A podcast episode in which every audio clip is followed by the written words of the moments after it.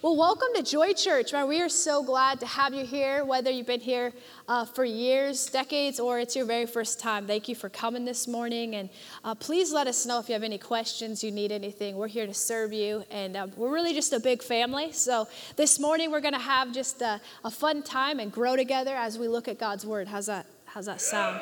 Uh, if you want to turn, we got an excited crowd. 9 a.m. I was like, "Come on, guys, you know, talk back to me." This I have, I have you know, Dawn's here wearing a brand new shirt, and uh, let's give it up. Birthday, was it for your birthday? Happy birthday to. He's, he's a, he likes steak, so um, don't forget that. Turn with me to Proverbs 15 15. Proverbs 15 15. We're going to be looking um, at a few portions of scripture as we get ready this morning. And uh, we're going to read this portion from the message paraphrase. It says this A miserable heart means a miserable life. Wow, mind blown. Anybody? a miserable heart means a miserable life. Also means that is not the person you want to spend Thanksgiving with. Can we hear? I'm just kidding. A cheerful heart fills the day with song. Verse 16. A simple life in the fear of God is better than a rich life with a ton of headaches. Amen. Better a bread crust, not even a crust of bread, a bread crust shared in love than a slab of prime rib served in hate. How many of you have sat across the table from some? Please don't say your spouse, because if you have, then you should join a marriage connect group, okay, if there's hate happening at your table. But you ever had that meal with somebody and you're like, please, Lord, let this end like three hours ago? Like, you've only been sitting there for two minutes. I know, but it's bad. We're just to look for one moment at verse 16 again. It says, A simple life in the fear of God, in the fear of God is better than a rich life with a ton of headaches. I then jump to Philippians 4, verse 10. If, Philippians 4, verse 10. If you're taking notes, you can jot down for later to read 1 Timothy 6, verse 6. But we're going to look at Philippians 4 10. Paul's talking to the church, uh, the Philippian church, and he says, How I praise the Lord that you are concerned about me again.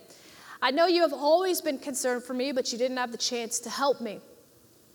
Not that I was ever in need, for I have learned, for I have learned how to be content with whatever I have, and I know how to live on almost nothing or with everything. I have learned the secret or the secret sauce, the secret in and out. People, come on. Give me some more of that secret sauce. I have learned the secret of living in every situation, whether it is with a full stomach or empty, with plenty or little. For I can do everything through Christ who gives me strength. Let's, amen. We're going to pray this morning and, and dive in. God, we thank you for your word. And God, we thank you. It's changing our lives, it's powerful. And Lord, I thank you that wherever we're at in our journey of faith, God, that you're going to speak to us this morning, that your word gives us clear instruction and clear direction. And so we invite you, God, to speak to us. And God, our intention this morning is to be ready listeners, eager to hear and eager to obey your word. God, would you help focus our hearts and simplify our lives? In Jesus' name, everybody said, Amen. Amen. Amen. Well, this morning we're continuing in our series on Simplify. And I think all of us um, living in this day and age, whatever age you are, whatever stage of life, uh, if you've noticed, life has gotten complicated. Pastor Kim last week talked about that, the, uh, the complicated life. And life is noisy and life is busy, and there is a constant uh, drive to have more, be more, do more, live for more, all this stuff, and it's left us empty and tired and complicated and out of focus. Anybody ever feel like that? You're like, yep, you just described my morning. And so this morning, to ease your fears as we get ready, if in case you read these verses and you're reading them and you're like, contentment, and you're like, oh no, here comes the message where I better sell my house, sell my car, sell my dogs, don't sell your wife, okay? And sell, I got to get rid of everything and hope that you liked the outfit you picked today because it's the only thing you're going to keep. If you thought you were coming to that message today, you're not. So put your phone away, stop Craigslisting everything, and um, it's going to be okay. Uh, this morning, we're looking at the subject of less is more contentment. And I have an honest confession, if it's okay at church to uh, share my confessions. I, I suffer from something um, called lunchbox jealousy. I'm alone in this house with lunchbox jealousy. See, I was homeschooled, and I'm so thankful for that. I, I, um, I got a real good education, but um, no, for real, I loved it. I'm blessed. I went to I went to um, Grace Christian for one month, long enough that kids wrote me goodbye letters, and I think I had some sort of party like, "See you guys, one month. It's been great. Good to know you. Peace out." Kindergarten, and so I was homeschooled and. Being homeschooled, that we don't get to do when you're homeschooled, there's a lot of really cool benefits like school in your pajamas. But what we didn't get to do was pack a lunchbox. And so you just had because you were at home, you know, you just went to the refrigerator and your mom's like, just make something, you know, just heat up a corn dog. It's a good, nutritious meal. And every homeschooler parent knows what we're talking about. You know, you start getting burritos to put in the microwave, okay? And, uh, and so I, I didn't get to pack a lunch, and, and actually, I used to call my friend Melanie every single day after school, and I'd be like, "Hey Mel, what's up?" And she went to school, and I didn't go. To, I was homeschooled. I'd be like, "What are you doing?" And she'd be like, "Eating snack," and I'm like, why don't I get snack in the middle of the day? Because you're homeschooled, okay? That's why. But I would get jealous of everyone's lunch. Like, you know, you, you're at work and you're, you packed a perfectly good lunch you were totally content with, totally happy with. You like your celery sticks, your carrots, and your Brussels sprouts for lunch. Yes, that is my lunch sometimes. And and all of a sudden you see your your coworker's lunch and you're like, I should have made a peanut butter and honey sandwich. I don't even like peanut butter, but I should have made it because yours looks better than my lunch lunchbox jealousy. You know what I'm talking about? You suddenly you just hop on Facebook for two seconds and you are totally discontent with your life. You're like, my house doesn't look like Pinterest. My children might not even be wearing clothes today. And you, like, I don't have kids yet, but I'm preparing that that's a possibility. And you know, lower the expectation. This can we are comparing our lives. You you and I live in a world that we don't even know that we're supposed to be discontent, and but then we're told we're supposed to be discontent because you're perfectly happy going to Panda Express just getting two sides, and then they offer you three sides, and suddenly life is falling apart. Do I want more orange chicken or not? The answer is always yes. Okay. to give final illustration, I recently booked a flight and um, and so it's coming up. And so of course you cannot be content with the seat you have on the airplane. They have to email you and offer you upgrades. And i was offered an exorbitant, an exorbitant price to upgrade my seat for six more inches but i was flabbergasted when I was also offered for $14, I could have my same seat, but I could have a different line to go in. So now I would have a premier access line where you walk and you get a fancy carpet to stand on and tell everybody I get to go first to the same seat I already purchased. I just paid more money, so you think I'm cooler. Hey guys, over here on the red carpet going to the to, to the worst seat on the plane. But good for you. I have great money management. I paid 14 extra dollars for this status. Contentment. You see, we, we live in a world that is always promoting the upgrade. It's great that you have that car, but really you need another one. Uh, your house is fine, but if we're all honest, you probably should upsize. Uh, even McDonald's isn't satisfied with us having a normal sized drink. We've got to upgrade to the bigger one. Money isn't the problem, Desires to grow aren't bad, but we must ask what is the driving force and who is the source of our lives? Is it possible, church, to live a simple life that is satisfied and at peace with what God has given us and where He has placed us? Is it possible to find joy and contentment in the big and the little? And when we have all we want And when we have nothing, is it possible? So, as I start this, as we, we journey through this thought today of the simple life, a life of contentment, I think we have to understand a few things about God and about His Word and His heart for us. And the first is this reality is that money is not evil. The Bible tells us in 1 Timothy 6:10 that the love of money is evil. God is not afraid, right? If you if you are living a blessed life and monetarily, God is not like, oh, you must be a terrible person. No, no, no. God, but but is the driving force of our life my bank account, right?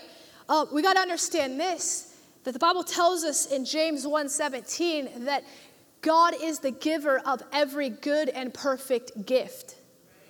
The blessing in our lives the good in our life is from a God who is good and a God who gives only good and perfect gifts. So, in our lives, He desires for you to be blessed. He desires for you to have fruitfulness and, and more than enough. You recognize God is a good God. He's not, he's not like a bad Santa Claus, like, ha ha, I pulled back the gift, ha. That, that, that's not God. We have to understand that Philippians 4:19 tells us that God will supply all our needs. Listen, God is, in, is invested in the well-being of his children. Sometimes we have a different definition of what God's provision should look like. Sometimes it's not steak, sometimes it's beans and rice, and sometimes it is steak. But God will supply all our needs. Amen. Amen. And lastly, we've got to understand that contentment isn't settling for less than God has for you. It's not giving up on life. Well, I'm just content. I will never rise above this situation. No, because the same author, Paul, who writes under the inspiration of the Holy Spirit to the Philippian church, one chapter earlier, he tells them, I press forward for that which God has called me. I'm grabbing hold. Uh, there was a drive in his life to apprehend what God had apprehended him for. And so contentment is not giving up on life. Can I hear an amen? amen? Right? Contentment isn't is not okay. Well, I might as well just not press for anything. No, because we serve a God that, that ta- teaches us to ask boldly, to live big, to live a life of faith. Amen. amen.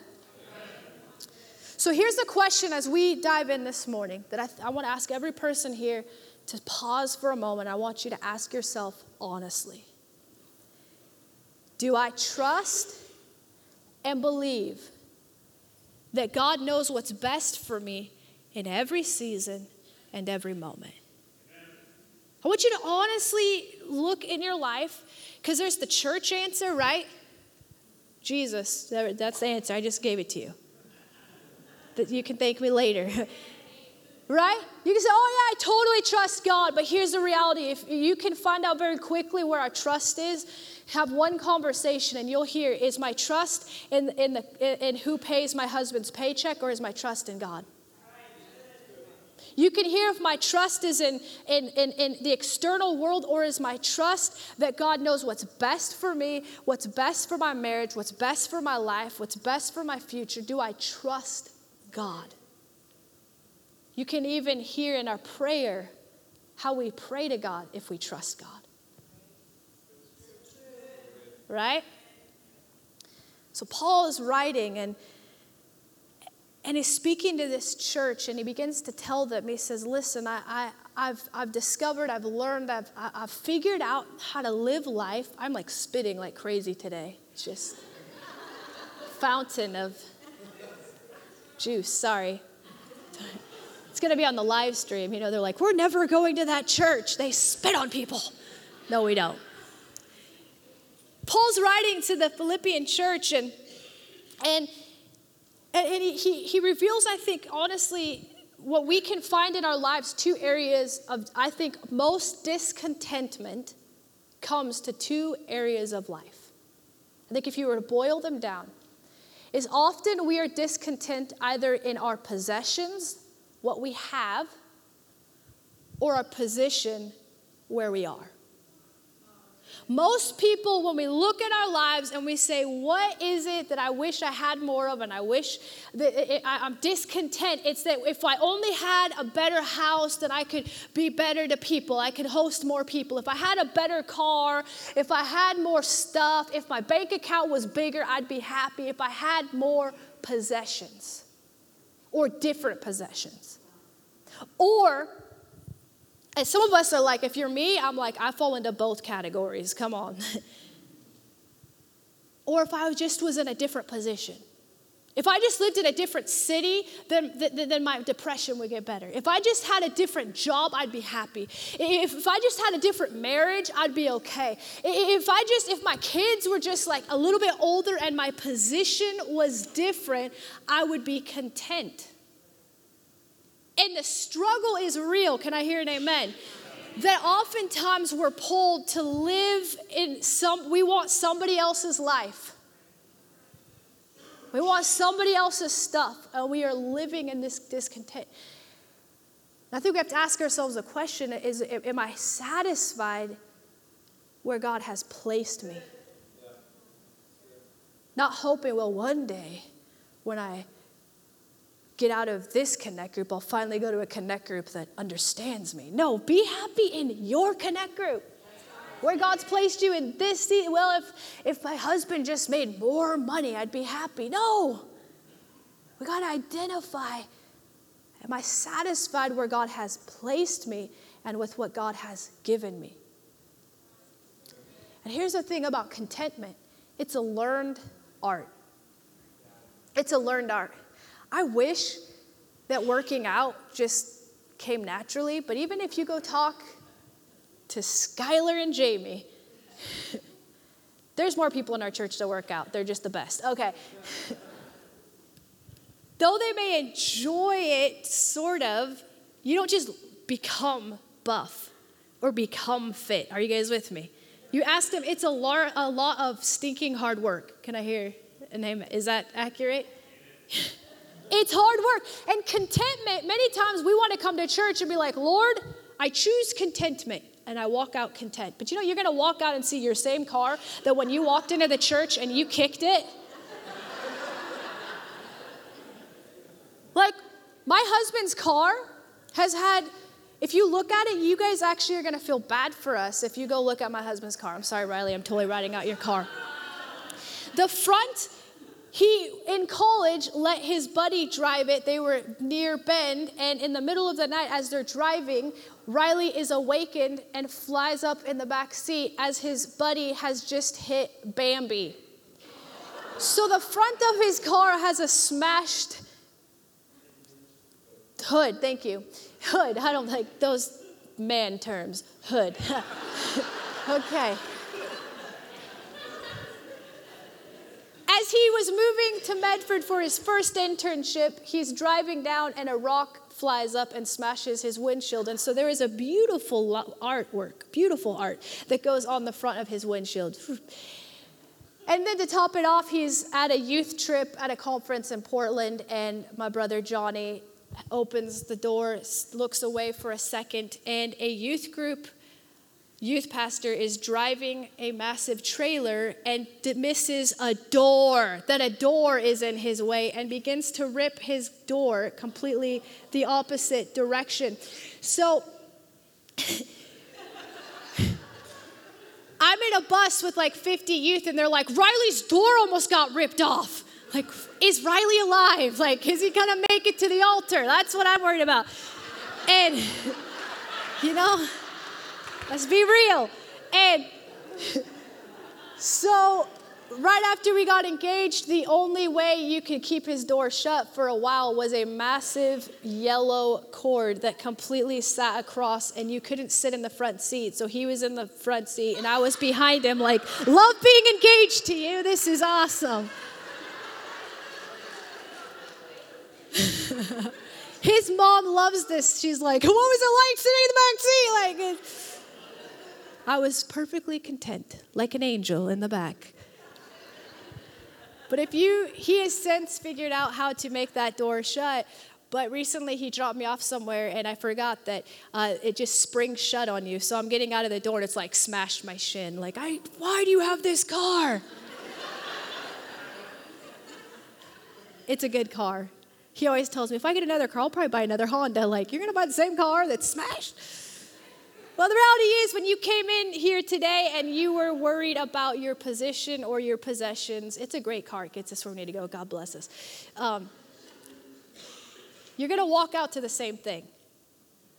But contentment is a learned quality. And Paul said, he said, I've learned. I've learned, I've chosen, I've given myself to learn how to be content in whatever situation I'm going through and whatever I have. And the question is are you and I a student of contentment? Are we learning how to trust God in every season? Because, see, there's going to be seasons of plenty. God doesn't want you to throw the plenty away. He wants you to learn the art of and Wherever God guides me and leads me, my source is in Him, and I trust Him, and I'm content in Him. Are you guys with me?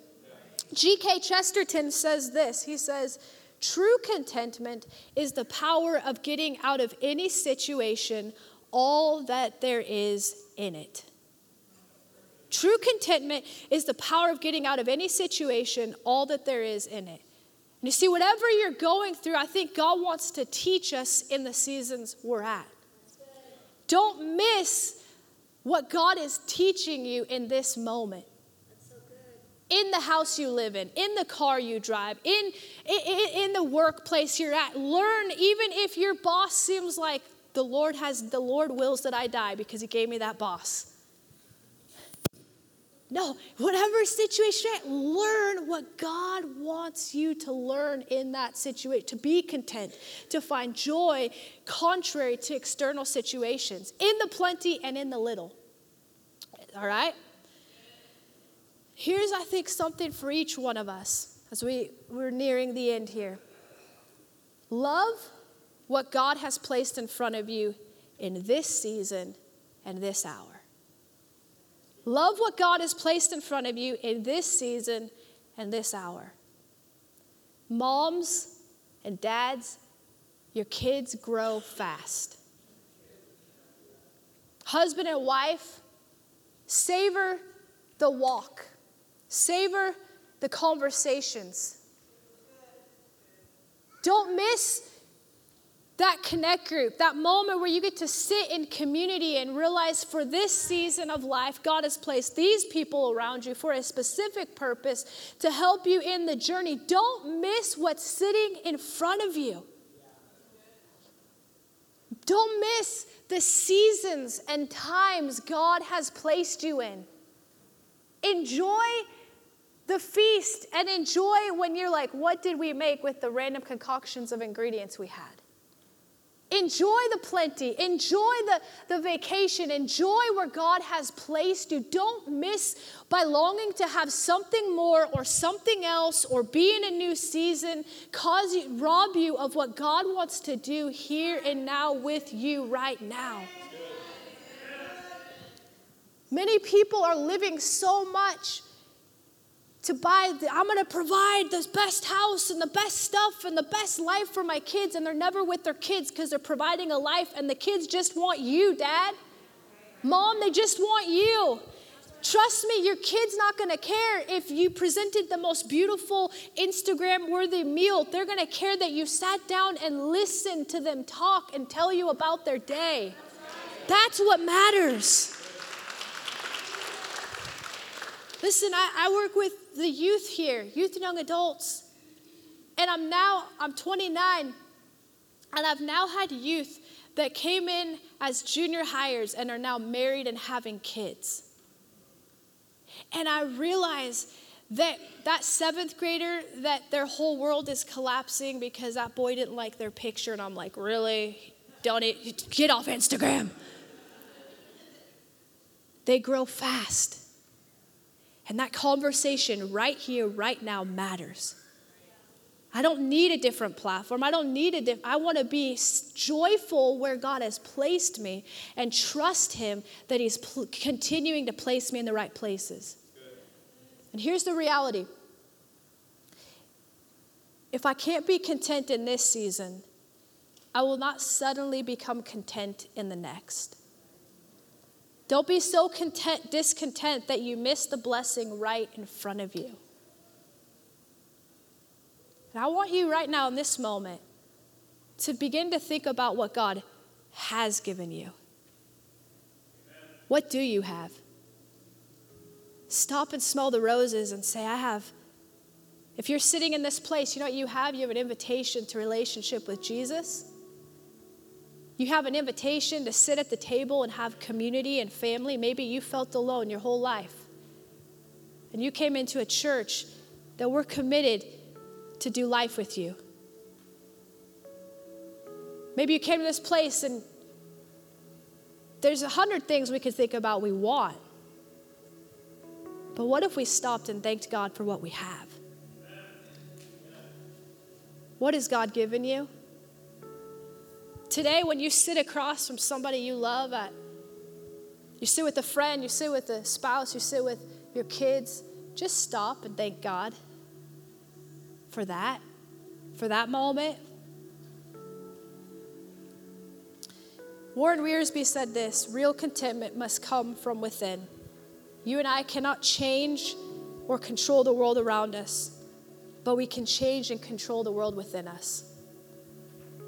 Sometimes I may not like what I see around me, but I can come with a fresh attitude of faith and fresh joy and say, I'm going to live in this moment, even when I'm believing for something, even when I'm believing God for more, I'm believing God for, for a change. I'm going to I'm to let contentment be the theme of my heart. God, I'm content. I'm satisfied. I'm at, at peace. I'm joyful for what you've given me. God, you've given me life. You've given me hope. You've given me community. You've given me relationship. Thank you. Are you guys all right? It's got, it got real quiet.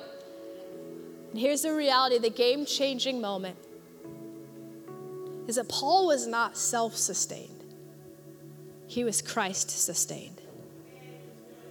He, he, talks about, I've learned the art, I've learned the secret, I've learned how to be content, I've learned how to have joy when I have a lot, when I have a little, when life's going great, when life's not going the best. I've learned contentment in every season. But here's the thing his, the secret sauce of it all was not that Paul was just a good learner. The secret sauce was that Paul knew I can do all things through Christ who strengthens me. If I got Jesus in the boat, doesn't matter what storm I go through, doesn't matter what I face, I can do all things through Christ who strengthens me. My circumstances might be looking down, but I've got God with me. I know all I got is up from here.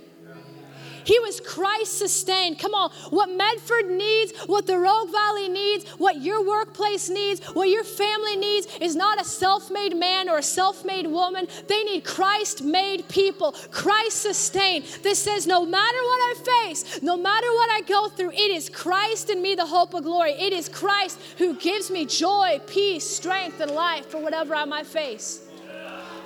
Mm, amen? And Martin Luther said this he said, I've held many things in my hands, and I've lost them all. But whatever I have placed in God's hands, that I still possess.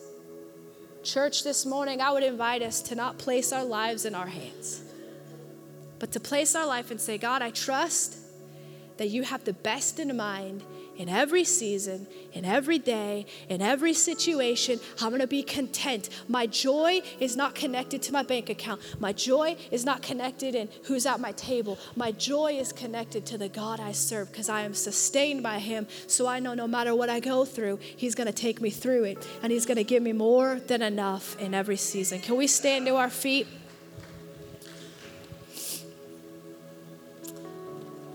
You know, if you came to this place and you say, Natalie, I, I realize that I, I, I don't have a relationship with Jesus. You're talking about a life that is sustained by Christ. But I've never given Jesus control of my life, access to my heart, invited him in. And tonight you're here, this morning you're here, and you just say, I want to give Jesus my whole life. I've tried to fill my life with possessions or relationships, addictions, and nothing has satisfied me. I need Jesus, and I want to put my full trust in Him that He alone can give me life. If that's you today, you came to the right place.